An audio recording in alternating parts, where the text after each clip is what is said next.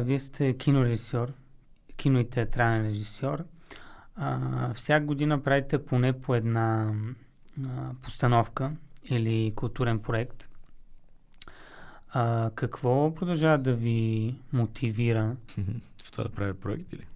В, в това да продължавате да се а, занимавате с творчество и с, с а, това изкуство, наречено театър? Ами, мисля, че най-вече възможността да прониквам в него все по-дълбоко и да променям собствената си представа за какво то, за това какво то представлява самото изкуство.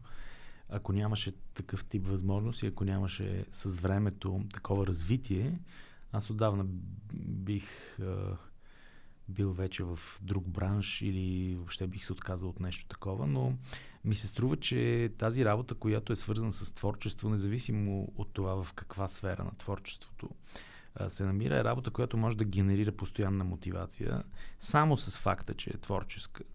И ам, тук даже мога да се да дам за пример, да се обърна към един много важен пример на Карл Маркс, което е малко странно, но ето той е, говори често за отчуждението на човека, който работи и създава нещо от собствения му труд. Единствената, почти единствената сфера, в която такова отчуждение няма, е сферата на изкуството. И е, поради това ми се струва, че е, това постоянно присъствие, лично присъствие, което особено в театралното изкуство, е присъствие с и сред други хора, в които тази творческа енергия и с които тя се поражда и през които минава, е нещо, което обратно пък зарежда собствения ми акумулатор за мотивационно, за продължаване да се занимавам с това, защото в тази професия никога нищо не е еднакво. Тоест човек не извършва дейност, която е еднообразна и подлежи на повтаряне или пък ако изпадне в унинието да мисли че е стигнал такава фаза, в която повтаря един и същ образец, тогава може би да започне и такъв процес на отчуждението, но при мен просто не е започнал. Даже аз бих казал, че е имало моменти, в които съм бил близо до това да а, изпадна в униния, понеже ми се струва, че започва, но особено сега, пък след тези две години на covid ми се случи някак някакъв обратен процес, в който а, нямам пък никакъв проблем с мотивацията. А, което се е случило преди това, се е случвало да имам. Така че, м- струва ми се, че работата не е в един или друг проект и в конкретния този или онзи проект. Те, разбира се, трябва да са изключително интересни и любопитни за мен, за да имам сфера на изследване. Тъй като аз чрез театър и киното изследвам разни неща. Не, не просто се опитвам да създам някакъв продукт ако има такава перспектива за изследване и то е върху тема, която ме интересува истински, тогава това е истински мотивационен двигател. Какво ви интересува истински? Какви теми? Най-вече такива в момента, защото аз имам различни интереси във времето. Те се променят, да. варират. В по-ранна фаза на своята режисерска кариера се занимавах повече с, като че ли с неща, които са свързани с цялостната концептуална визия и подчиняването на всичко на цялостната концептуална визия. Сега по-скоро се движа в обратната посока. Тя е свързана с по-скоро изследване на характерите на хората, с които работя, на потенциала на, на това те да при, при определени обстоятелства да бъдат много интересни и сами за себе си неразкрити като че ли. И в тази зона са най-вече интересите ми, поради което вече за мен не е толкова важна формалната част на един проект или визията на един проект или концепцията дори на един проект, предварителните идеи, а са по-важни корекциите, които настъпват в тази предварителна идея по време на процеса. Защото те а, реално захранват и задвижат много повече механизма на идеята, отколкото маниакалното желание да бъде изведена една идея в, в нейния точен вид, както съм си я представил предварително. А, сега по-скоро ме вълнува това как тази предварителна моя идея претърпява корекции в процеса на работа и по какъв начин аз работя именно с даденостите на средата и на хората, с които а, общувам, а, за да постигна някакво изненадващо и за самия себе си качество, а не просто реализация на собствената си идея. А, трябва нещото, което правя, да изненадва и мен самия и резултатът от него да е неизвестен, но в такъв а, аспект, че да може да бъде постигнат и да бъде видян като новост от самия мен, тогава нали, за мен това е най-удовлетворителният процес. Това е много любопитно. А, всъщност, случвало ли ви се да, да не се изненадате от крайния резултат на дадено ваше произведение, било то аудиовизуално или да. театрално? Случвало ми се, да. През годините ми се е случвало. Или пък ми се е случвало да се изненадам не в такава степен, в която би ми се искало.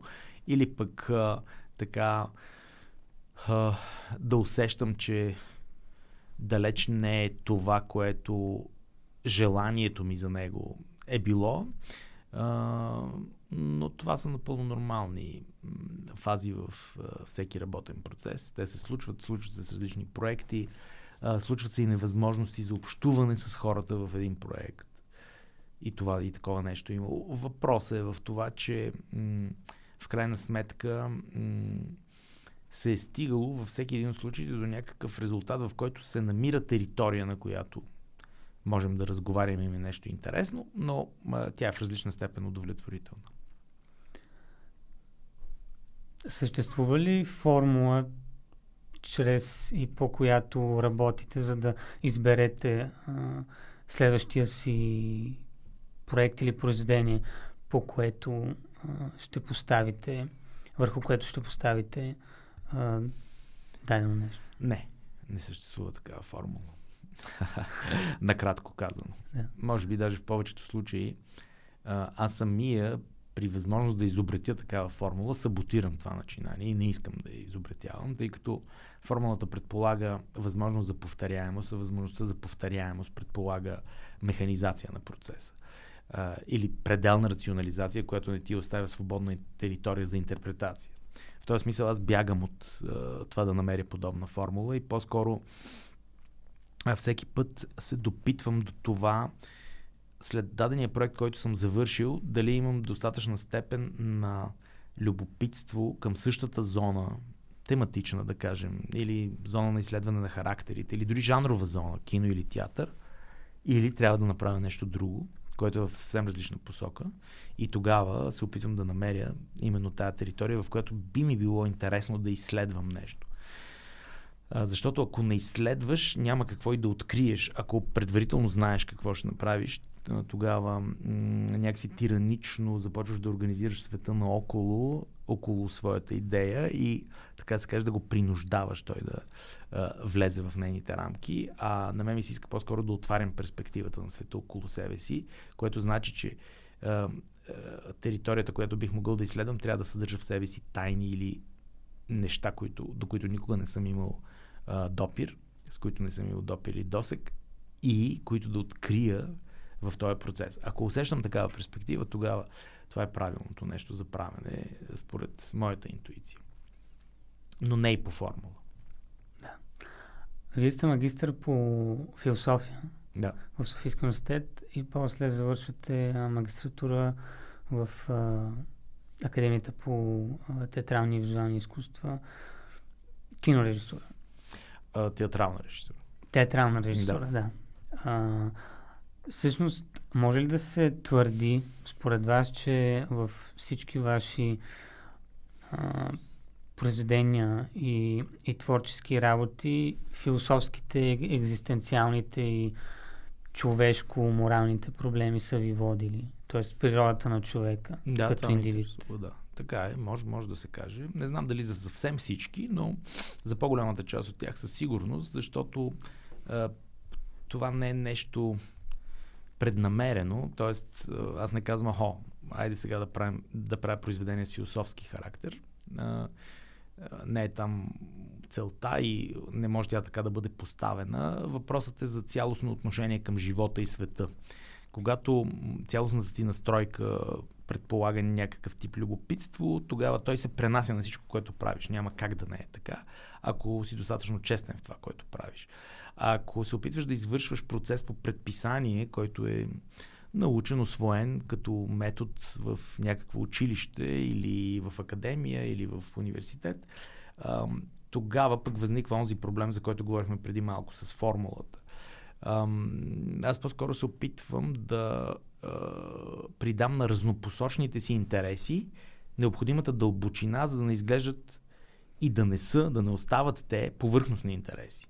В този смисъл се опитвам много сериозно точно да нацеля темата си, за да може тази тема да е обозрима в а, рамките на дадено сценично или визуално произведение. Но а, също така има и много сериозна рамка, с която аз взаимодействам. Тя е предзададена, така да се каже.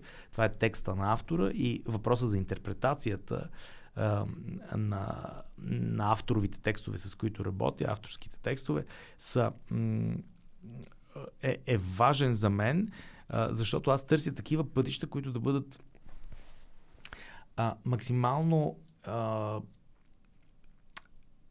добронамерени и добросъвестни по-скоро спрямо а, това, което е заложено в даден текст, да се опитвам да прозра какво е било заложено, но при този процес неизбежно следва, от този процес неизбежно следва и процес на интерпретация. Тоест интерпретация не е възможно да се работи с един текст без той да бъде интерпретиран. Той задължително претърпява някаква интерпретация. Въпросът е тази интерпретация да бъде едновременно лоялна към а, това, което прозирам като намерение на автора или ми се струва, че е намерение на автора и към а, точния момент, в който това произведение а, е направено. Тоест да го свързвам с контекста на, на, на времето му, собственото време на това произведение.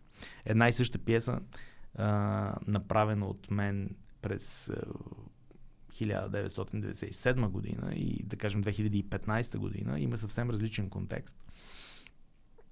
И а, този контекст в много голяма степен определя и а, необходимостта от прочит, различен прочит. А, в този смисъл а, текстът е солиден, той разбира се винаги е там, но интерпретацията в определен негов момент винаги, според мен, трябва да бъде в зависимост от а, това, което се случва в момента в собствения ми контекст и да бъде свързана с а, това, което се случва в контекста. Така че да няма такъв тип повторяемост механична на това, което някога съм правил, да взема да го правя пак просто. Такова нещо не ми е интересно на мен самия. Специализирал сте в а, множество европейски държави, включително и а, неевропейски, като Съединените Американски щати, където, поправете ме ако греша, имате три специализации. Да. Последната, а, от, коя, от които е в а, Северо-Западния университет. Да.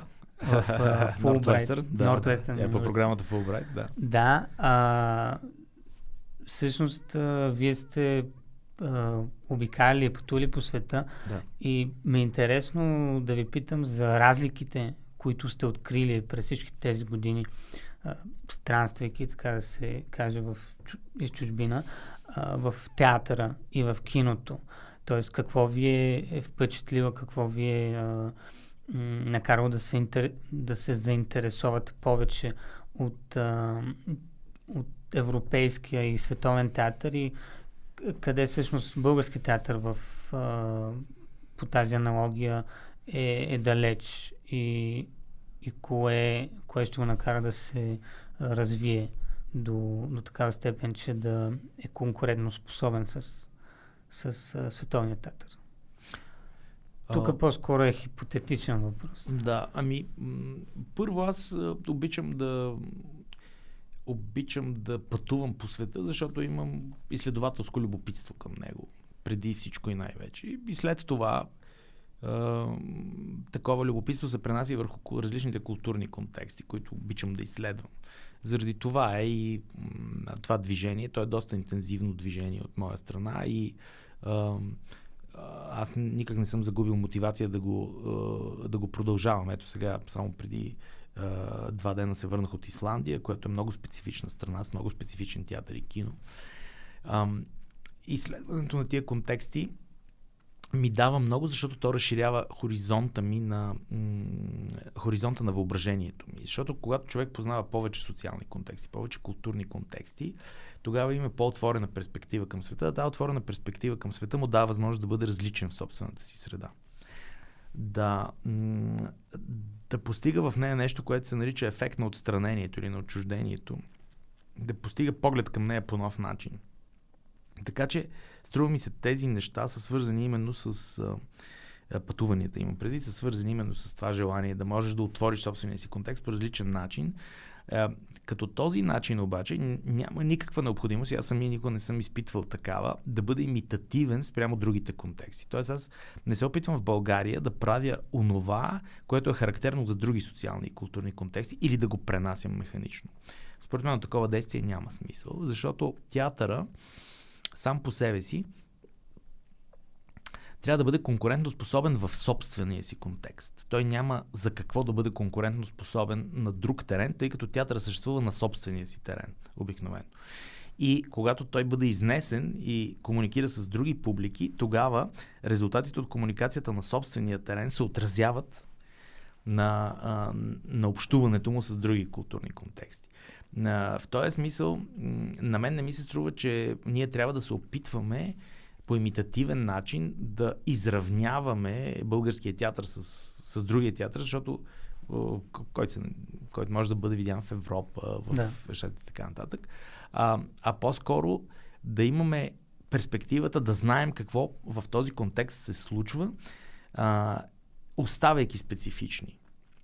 Защото собствено желанието за това ние да правим театър, както другите правят театър, е всъщност а, самоколонизиращо. То, то поставя нас самите в позицията на някакви догонващи ими, имитатори, което, от което няма никакъв смисъл, нито пък има особено удовлетворение.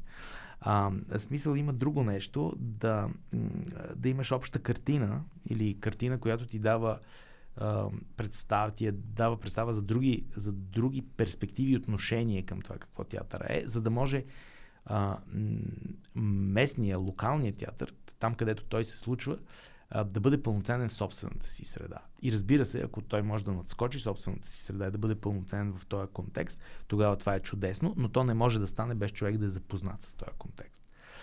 И за това именно са ми нужни и желани за мен с всички тия пътувания. Те, те, те дават много в а, общуването, а, защото ти показват, дават ти коректив през цялото време.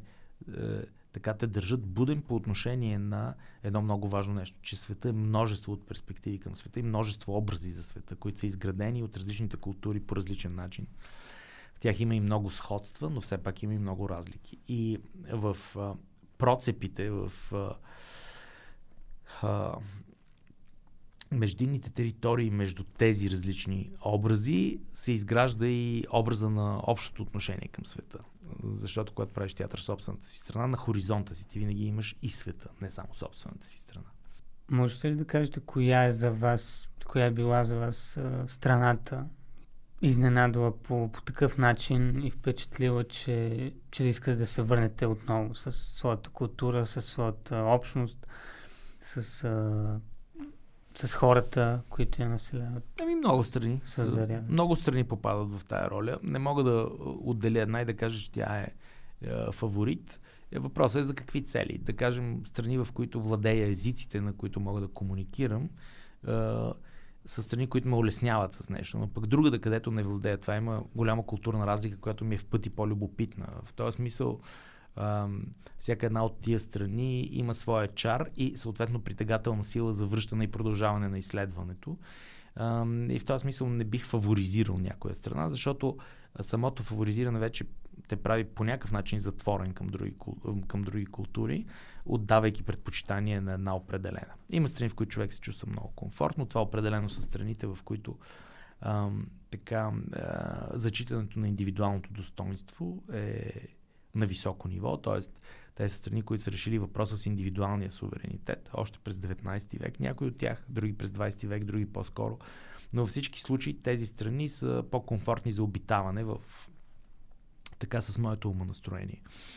всички тези, които изискват по-авторитарен тип власт, които предполагат държание от авторитарен тип, които предполагат, че ролята на режисьора е в известен смисъл терористична и, и, и така дисциплинираща роля, а, тези контексти са ми по-малко симпатични, но те също са интересни, но като комфорт на обитание или усещане на място са в по-малка степен валидни за мен. А, в този смисъл м- любопитство имам към всички контексти и всички страни а, и не ми се фаворизира една отделна, м- за да мога да продължа да имам любопитство. Такъв ли е българския контекст, затворен към новите идеи, новите концепции? Не. Не, не е толкова, че е затворен, колкото а, че а, той е затворен по инерционна причина, не по причина на а, някакъв тип а, целенасочено действие. А, отмързел, така да се каже, духовен, ленност известна, а, ленност на ума. А, това са причините. Иначе българският контекст е податлив на специално културния политически и административния по-малка степен като че ли, но а, културния е, е податлив на, бързо, на бърза промяна и на помръдвания такива, които могат да се случат чрез а, добра провокация художествена. Споменахте, че преди два дни сте се върнали от една страна като Исландия. Mm. Предполагам, повод да е бил а, европейските филмови награди да. в а, Рейкявик. Да. А, и също предполагам, че сте успяли да гледате фаворитите тази година. Да, да, да. Още преди това. А, още преди това, да. А, всъщност най-големия фаворит за не само за европейските филмови награди, но и за а, куп а, други а, престижни културни форми е именно Триъгълник на тъгата mm-hmm. на Рубен Йостон. Да. А, но искам да ви питам, кои бяха филмите на, на годината за вас? Кои, кои филми изначално ви, ви, ви провокират? Ага. А,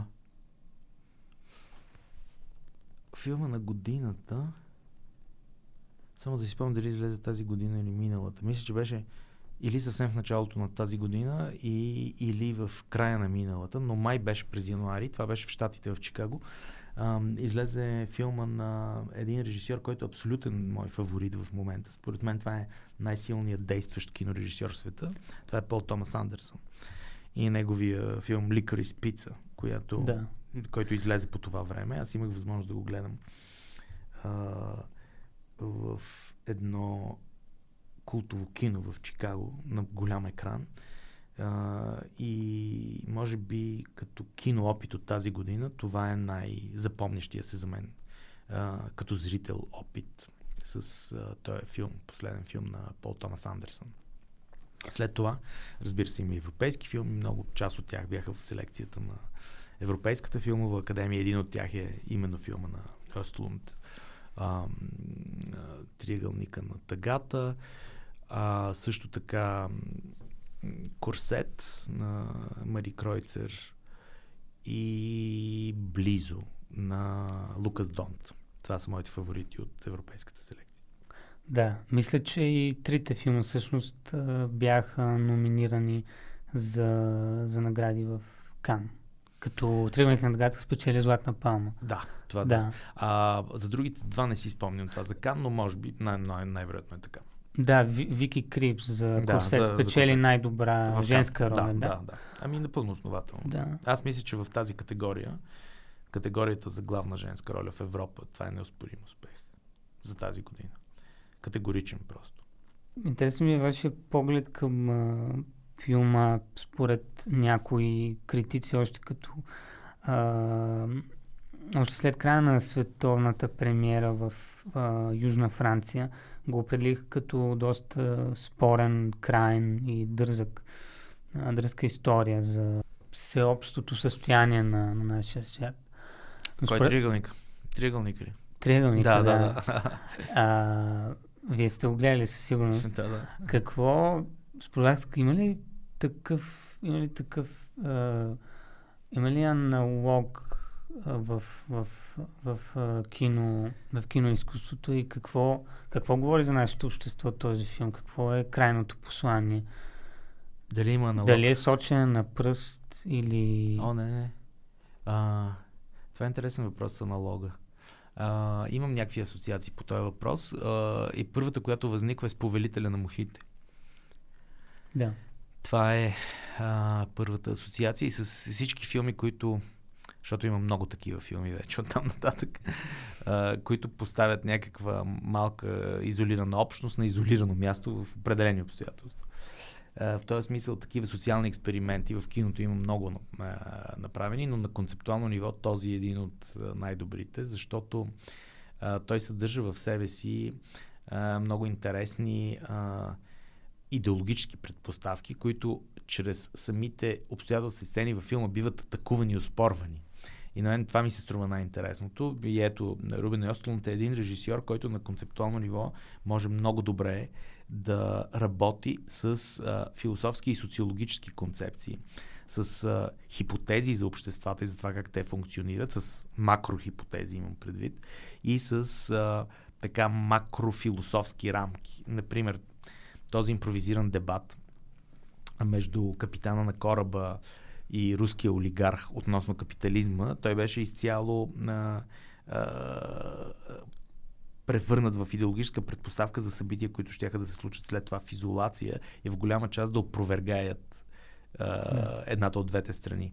А, но тази, тази работа с а, привнасянето на а, идеологии в филмите или с коментирането на идеологии в филмите е сложна и затова според мен Ослунът е много добър режисьор, защото независимо от тези неща, те не стоят концептуално отделени или предпоставени, а те стоят като част от плата на филма. В този смисъл да, много важни неща се казват за обществото, много важни неща се казват за обществото именно в днешната му фаза на развитие. И по-важното, концепти философски и социологически, които са още от края на 19 век и от първата половина на 20 век, са преведени в контекст, не преведени, колкото поставени в контекста на съвременните взаимоотношения и е много интересно как те се видоизменят от това. За мен лично беше много интересно. А, и една друга аналогия. И корабът пътува на Фелини. Не знам защо, но имам такава аналогия. Тя възниква, разбира се, има предпоставка за нея. Просто има хора, които са изолирани на един кораб. Има едно общество, което общува на един кораб. Пак има такива много филми за круизни кораби да. а, и прочие. Но въпросът е, че има нещо от духа на кораба пътува. Може би може да се направи някаква препратка към недискретния чар на а, буржуазията. Точно така. Много добра аналогия. Так, даже в някакъв момент си го мислих. Това нещо много, да, много сериозно, много сериозно мисля, че е повлиян филма и от този филм. въобще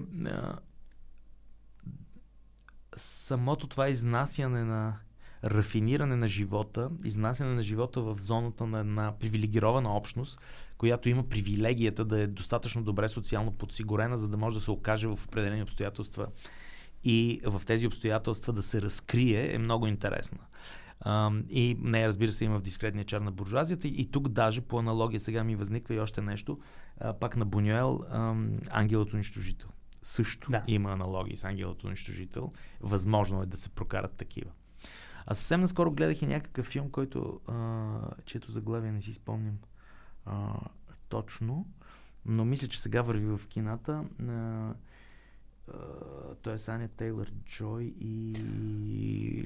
може би говорите за менюто. Точно така, с точно. Ралф готвач, да, Файнс, да, да, с а, така маниакалния готвач, който е там. Също има такава аналогия, но разбира се, това е по-низко ниво жанров филм.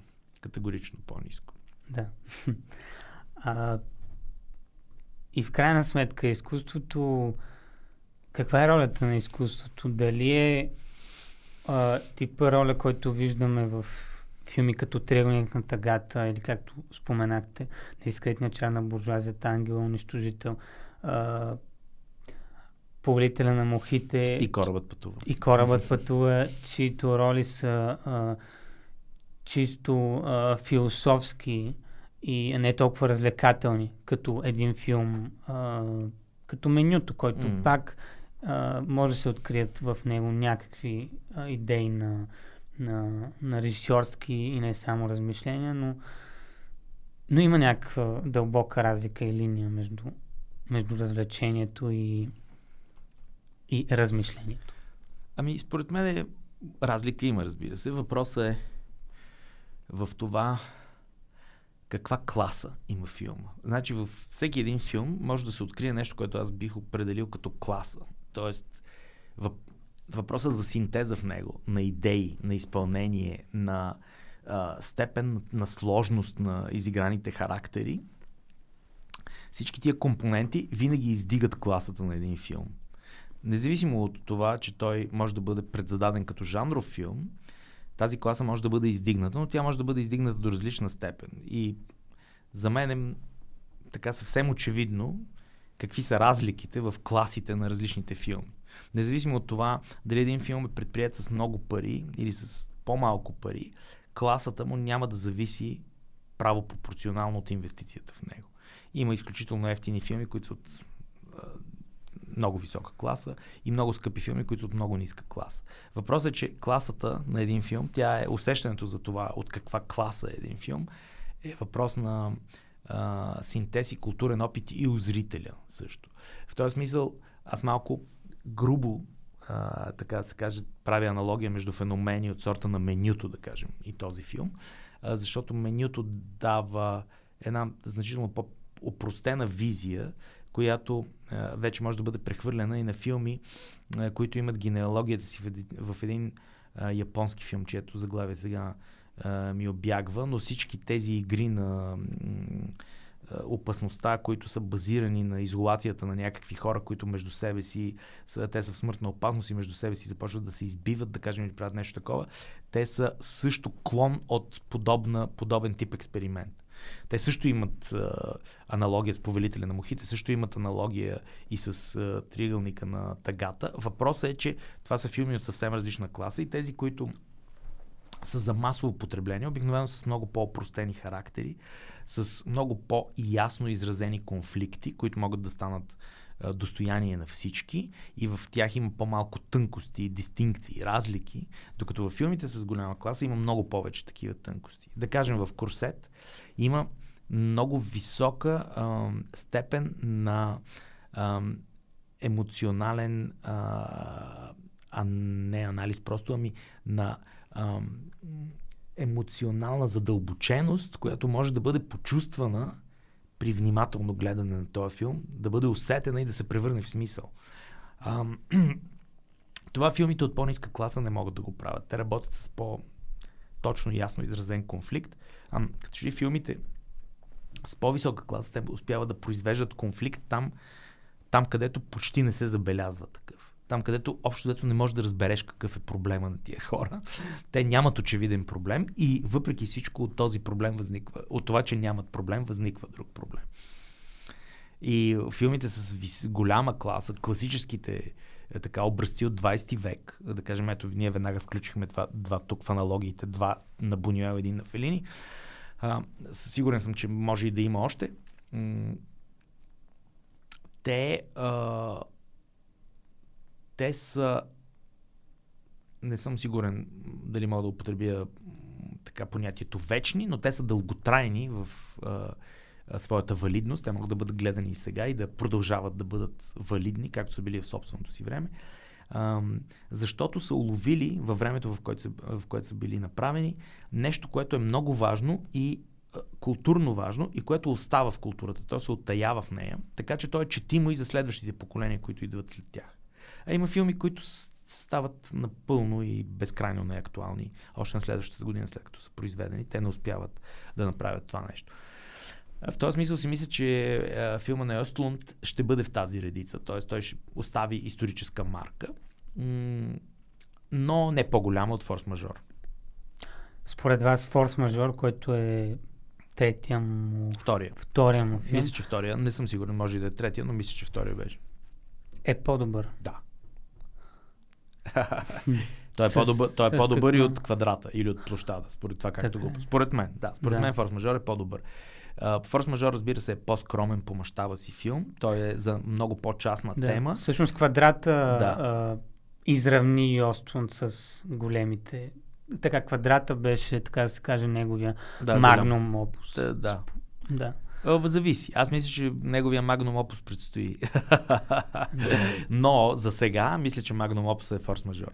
Следващия му филм, не знам дали сте чули тази новина, понеже той е един от малкото кинотворци, които не се а, свенят да, да разказват за, за проектите. Да. да. А да не остават в тайна. Всъщност, мисля, че се казва развлекателната система е а, DOL, The Entertainment System is Да. В която всъщност той пак взима, а, взима един, а, един самолет и го представя като микрообщност, в Да. който самолет няма телефони, няма Да. таблети и Да. всъщност системата е а, тотално Изолирано. изолирана. Ето да, отново условия за експеримент. Да, отново социален експеримент. И всъщност Паразит е друг филм, който може да, Да. включим в тази категория. Така е, да. А, вярно, ето това също е вярна аналогия с паразит. Особено социалните аспекти на темата може да се направи такава аналогия със сигурност. А, говорихте за големите класики, но искам да ви попитам, кои са вашите големи класики? Имате ли лист на, на, на филмите или произведенията, които, които са ви оформили като личност? О, не, нямам такъв списък, но мога да се сетя за един наръч такива. Със сигурност. Ако, ако трябва да бъда много сериозен, това са а, Теорема на Пазолини и Сало или 120 дни на Содом на Пазолини. Тези два филма са много, според мен, определящи за това какво аз а, очаквам от киното. Ам, след това на Антониони има една цяла серия филми. Нощта, да кажем. За Бриски Пойнт. Но може би най-вече нощта. А, целият, целият италиански неореализъм е там. Фелини, разбира се, своите филми е също там. А, но колкото и да е странно, за мен най-важен се оказа един от по-маловажните филми на Фелини, Сатирикон, се казва той, М. който също беше за мен важен етап в, в собственото ми развитие. А също и трилогията на Пазолини, а, която беше прожектирана тогава, във времето, в, кое, в което аз гледах тия работи в кино Дружба, сега Одеон се казва Да. то. Ам, да видя а, така в сериозната част. Френските, френските автори от новата вълна също, но в по-малка степен от италианските са, а, са, са важни за развитието ми. Ам, така, Бергман в голяма степен. Ам, кой, кой друг много сериозен режисьор бих, бих могъл да посоча. Ам, струва ми се, че може би тук трябва да отворя малко полето с вече не чак толкова сериозни класики, да. които също са били важни. Да кажем, а, а, колкото и да е странно, за мен много важен е един филм, а, напълно бутафорен, погледнат от гледна точка а, на днешния ден, дори като ефекти. Това е един японски филм, който се нарича Свръхчудовище. Него, по незнайна причина, съм го гледал огромно количество пъти, докато бях още първи, втори клас, ученик в кино Изток тогава. А, става дума за една костенурка гамера в него. той е такъв тип дизастър муви, обаче Аха, е много да. интересен, защото той, той е с, сега като го погледна, има между другото от него в интернет такива следи. Той е напълно плосък, направо смешен погледнато тогава. Но тогава за мен беше вълшебен филм, защото това е знак за това колко въображението ти може да работи, за да, за да създаде вълшебството. И тогава моето въображение много работеше. Като гледам визуалната, сега като гледам визуалния характер на това, което съм гледал, всъщност се оказва, че много е работило въображението ми. Цялата серия филми на Луи де Фюнес, а, комедии най-вече, Да, Да, за тях пък те са свързани някакъв жизнен опит, който е интересен. За тях пък съм се редил на опашка в, пред лятното кино в Ахтопол от 2 часа след обед, за да мога да си купя билети вечерта да гледам филма, заради което не съм ходил на плаж през това време. Там от тази епоха това си спомням най-вече. разбира се, Кръсника, такива големи филми на, на епохата си, които бяха краягълни камъни. Те също са важни в много голяма степен за мен. И много други. Тук вече ми се струва, че кръга може да бъде отворен безкрайно и всякакви аналогии, които Бертолучи също така. Търковски, разбира се. Много, много. Първите. интересно е, че аз съм от хората, които отвориха много киноперспективата си с първите кинопанорами. Те бяха... Аз бях ученик тогава още и си спомням, че бягах от училище за да гледам филми на първите кинопанорами. Тогава пък за първи път се отвори и нашата киноразпространителска мрежа и за първи път бяха показани такива филми, които иначе трудно беше да бъдат събрани на едно място и гледани. Спомням си, че нейното първо издание на тази панорама беше много силно. Там беше Покаяние, Амадеус, много името на розата и не помня вече дали първите две, първия, втория от тези фестивали, но все едно въпросът е, че тогава имаше някакво голямо отваряне чрез кино. Мисията беше там, мечката на Жан Жакано и така нататък. Множество филми, които тогава отвориха рязко перспективата към, към световното кино и то стана достояние, широко достояние.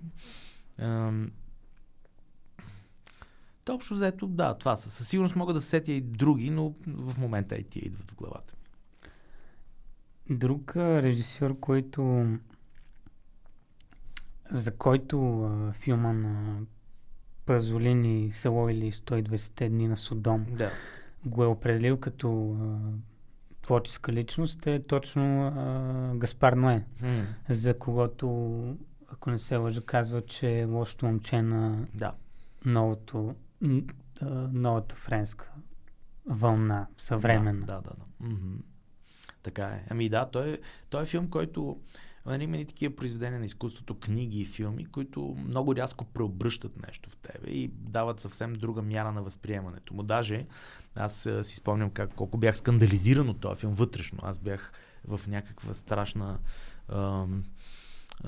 в някакво страшно неспокойствие след като го гледах, но с големите произведения на изкуството срещите са трудни. Аз съм сигурен в това. Те, те поставят на изпитание. И затова става все по-трудно и все по-трудно на новите идващите режисьори, защото а, освен, разбира се, ако не са в ситуация, ч, а, в която чрез техните филми някой навлиза така в киното, тогава е по-лесно. Но когато има а, вече случили се такива големи киносъбития и те стоят в а, а, някакси стоят на фона в историята на възприятията ти на кино, ти вече а, си приучен към това как да ги а, възприемаш и тогава шока е много по-малък. Тоест след Салори 120 дни на Содом, шока от всякакво друго кино става значително по-малък, независимо от това дали това е киното на Гаспар Ноел или на някой друг, който, се, който опитва да задълбочи една линия която е по-скоро в посоката на арто, линията на жестокото кино, да. е така да кажем. Или на така право в очите, дето се казва in your face е, тенденцията, която е, ето тук ми идва вече и Мартин Макдона, защото и него присъединявам към киното. Аз с негови текстове работя много отдавна.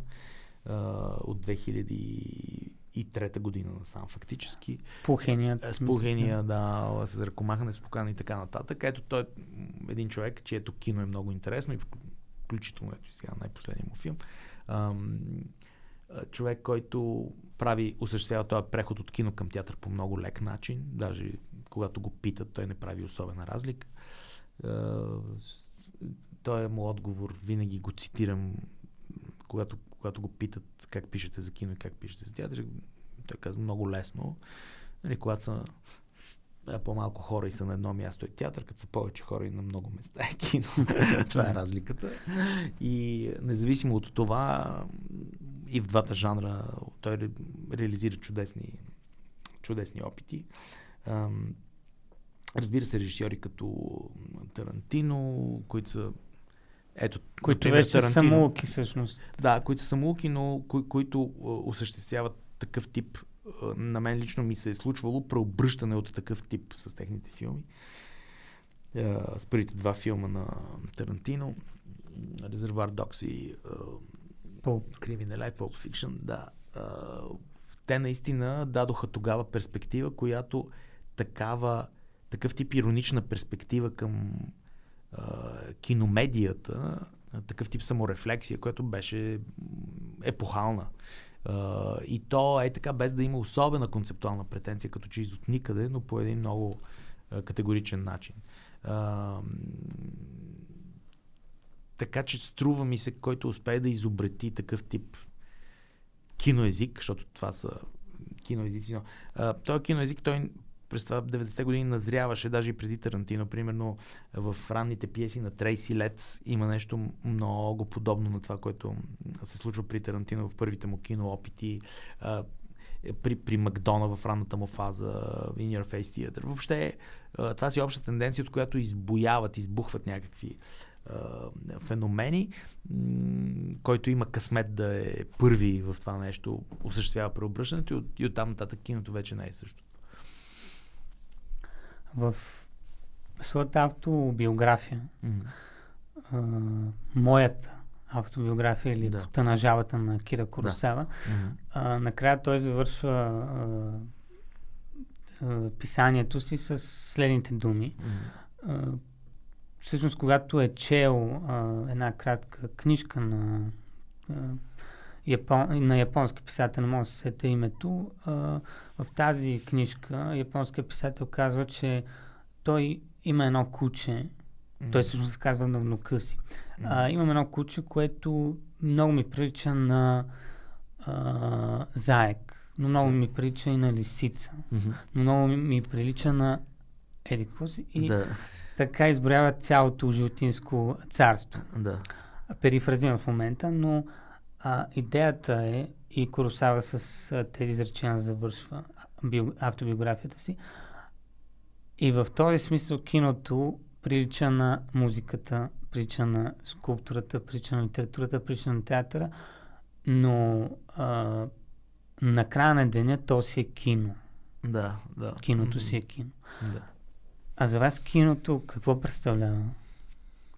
А, аз лично не съм много склонен да теоретизирам много върху този въпрос, но със сигурност мога да кажа, че за мен прехода не е травматичен. Тоест аз никога не мисля за тези два жанра в най-широкия смисъл на думата, като за някакво поле, което не е сродно, сходно и така. То, то е сходно, то е сродно. Това е един тип култура. Тя е м- културата на драматичното действие, независимо през какъв медиум, през каква медия е прокарано. Въпросът е в това, че има една основна разлика и тя е много важна. Основната разлика се стои в присъствието. Театъра е изкуство на присъствието. Там всичко се случва между хората, които са на едно и също място и в тяхната общност има нещо, общо чувство, обща тема, общ мотив, който ги събира на едно място в присъствена форма. При киното това присъствие е отложено. Тоест, то е фиксирано веднъж във времето и след това цели тази фиксация във времето. След това разчита на това, че ще провокира такъв тип реакция в общността, вече в неприсъствен за участниците във филма вид. Тоест, актьорите няма да са там, те ще са записани веднъж за винаги и ние ще взаимодействаме с нещо, което е веднъж за винаги фиксирано.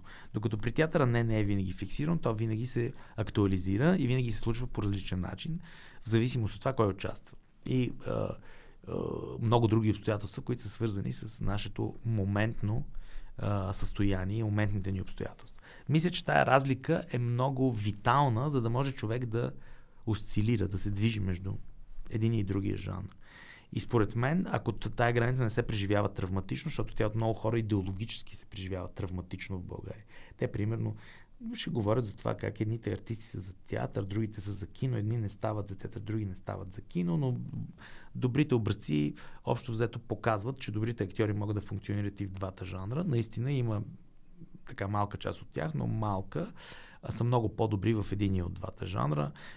Едни са добри в кино и нямат енергия да прескочат рампата в театъра, пък в кино са много добри, тъй като в близки и средни планове функционират чудесно. Други пък от театъра са прекалено експресивни трудно овладяват технически експресията си, за да бъдат годни за кино, но това са технически неща, които могат да бъдат лесно фиксирани. Прехода между тях, ако той би бил травматичен, тогава възниква този проблем. Или пък, когато хората искат да се идентифицират задължително само с едното за сметка на другото. Примерно има хора, които мислят, че театър е демоде, а пък киното е съвременното модерно изкуство. Но има и хора, които мислят, че киното е много бързо устарялото модерно изкуство. Само за век и малко, така да се каже, то вече е толкова старо като натрупвания, че е уморено и е много по-уморено от театъра, който много по-лесно въз, е, възобновява новите си форми. Защото с всяка нова генерация всички присъствени срещи се обновяват и театъра няма никакъв проблем на остаряването си. Проблем с остаряването има старомодният театър, нали, когато наистина се играе с някакви а, похвати от а, останали в миналото или фиксирани в миналото. Тоест мъртвия, както, или както нарича Питър Брук, дедли театър, т.е. умъртвяващия театър. А, и мисля, че от двете страни това е предразсъдък в известен смисъл. Предразсъдък не е осъзнаването на разликата между двете. Предразсъдък е по-скоро много активното отношение или фаворизиране на едното от двете изкуства. Е, аз не страдам от такова нещо, Ни, нито мисля, че едното е, деф, има някакви дефекти спрямо другото, просто мисля, че това са различни зони, в които обаче е възможна сходна реализация и едни и същи хора могат да функционират спокойно и в двата жанра. Примери много за това, включително и режисьорски. Аз най-често давам за пример сам Мендес, който с американски прелести трябваше да дебютира от театъра да. в киното, да стане от театрален режисьор, кинорежисьор. И наистина, там, доколкото знам, в процеса е имало един малък, в началото е имало едно малко объркване, след което той е рязко му е станало напълно ясно какво точно трябва да прави и, и е направил един категоричен филм. След това множество други. Стивън Долдри по същия начин. ето Мартин Макдона, театрален драматург, който става кинодраматург и режисьор. Така че този преход е безболезнен за множество хора и не виждам защо ние трябва да го правим толкова проблематичен. Примерно тук често ще ви кажат, че а, чакайте, ние трябва едни актьори да ги учим за кино, други за театър. А, това е малко като специалист по лява и дясна ска или а, така работник, който може да завие тая гайка, но не може да завие оня болт. Разбира се, че има хора, които спокойно могат да се справят и с двете. Разбира се, че има хора, които не могат нито с едното от двете да се справят никак спокойно и такива, които се справят само с едното или само с другото. Но това не е въпрос на техника, нито е въпрос на техника на игра. А, техниката е нещо, което се освоява бързо. Има един базов усет, който прави добрите актьори, много добри актьори, който а, той е абсолютно категоричен и неотменим. Когато а, гледаш Марлон Брандо в трамвай желание, например, ти имаш категорична категорично съгласие или категорично несъгласие с този тип игра. Даже на времето си, нали, понеже той е бил различен тип игра, коренно различен от другите, които играят в същия филм, е възниквал даже някакъв конфликт и новите поколения категорично са били на негова страна, докато другите по-обучените в така по-калцирани форми или по-установени форми на на игра са предпочитали онен тип маниерна игра, а не неговия. Но с времето, разбира се, това нещо се оттаява и ние сега много добре знаем кой е Марлон Брандо, пък всички останали в по-малка степен вече са важни като, като тип присъствие. Тук ми идват аналогии отново и с други важни филми. Цял период на американското кино, на американски януар и на френски януар, този между 40-те и края на 60-те години пък и на неонуара след това, който много изследвах в момента преди да направя собствения си филм Дзифт. И тогава беше важен за изследване за мен жанр. Също важни влияния. Братя Коен, а, други важни режисьори. Голям, да. голям, голям а, фен съм на братя Коен. Кой, кой ви любимия филм на братя Коен? А, сложен въпрос. А, а, Макар, че и те... много пак... от филмите им е, Те имат различни фази. Да, да, да. Те имат различни фази и много от филмите им са ми любими. Аз почти няма филм на Брете Коен, който да не харесвам. Е да имаше една комедия там за едно ограбване на старата дама, която, да кажем, категорично с, с Том Ханкс, мисля, че беше. Да, който е ремейк, мисля, че. Да, той е ремейк да. е някакси по, спрямо останалите, ми се струва малко по да кажем, по-скромен като, като амбиция, но всички останали филми са с едно или друго много интересни. Е, включително филми, които се подценяват повече от критиката. Да кажем като Аве Цезар, примерно, или нещо такова. Аз харесвам много. Аз обичам това чувство за хумор много и техните филми ми харесват определено. Ако трябваше да... Blood Simple е в това отношение, в отношение на Нуара, нали, първият филм Blood Simple да, да, беше важен именно в тая насока, в изследването на Нуара, защото те с това почват и много интересна роля. Той е с uh, Били Боб Торн. Били Боб Торнтън е в The Man Who Wasn't There, човек, който не беше там. А, а, а, а, а, дали, а в първи филм Блицин, е, Франсис че Франсис игра, тя играе да. със сигурност, но кой, кой играеше мъжката роля? Това не си спомням вече. Играе Джон Гетс да, че точно така. Там Били Боб Торнтън не е там. Да. да. Фарго, разбира се, е много важно. И множество, множество други филми. Всичките им филми. Всичките им филми. А но ако трябваше... Включително идеята, имаше един наскоро, който се състои от по-малки. Да, uh, антология. антология. Баладата на да, Бъстър Скръпс. Чудесен, да. според мен. Също много хубав филм.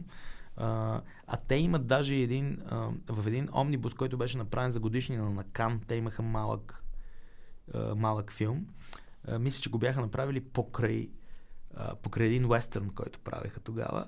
А, за едно малко момиче, което... А, а може би говорите за True Gift с Джеф Да, Бриджис. точно така, Джеф Бриджис. Да. И той и Джеф Бриджис играе в този малък филм от а, а, от омнибуса на Кан, късометражен, в който един кълбой влиза в, да гледа да, в едно кино, в такъв а, малък град от уестърн, фактически като от уестърн, в построен декор.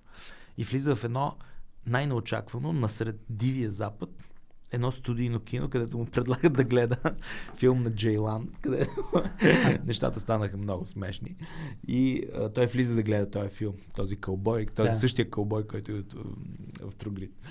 Така че а, и този филм много ми харесва също, късометражни им. Те са цени с всичко, което са направили, мисля. Но ако трябваше да изберете не за вас някой недооценен недооценен турбан, недооценен филм mm. и песен, какъв ще бъде вашия избор? Недооценен филм и песен? Да, като обобщение на нашия разговор. Недооценен филм, който може да бъде а, за вас. Недооценен филм и песен. Може да е филм на днешния ден, песен да. на днешния ден. А, о, и, винаги има такива. Всяка година има по някой филм, който ми прави много добро впечатление и минава някакси като че ли по-скоро не забелязвам по отношение на други филми, но това е постоянен поток. Не бих казал, че има един такъв филм, който не е бил оценен или не знам пък аз да не е бил м- достатъчно оценен, защото за да стигне по някакъв начин до мен, той е минал през някакви цетки на селекция, нали, такива, които ам, ам, са, са го отсяли от нещо друго, за да мога аз, за да, мога аз да го видя. А, но не, не, не мога да си дам точна сметка, защото не знам кое точно е недооценено. Аз мисля, че нещо, което оценявам е оценено вече. а дали то е масово оценено или не е по-мало важно за мен. Каква песен бихте искали да завършим разговор? с каква песен?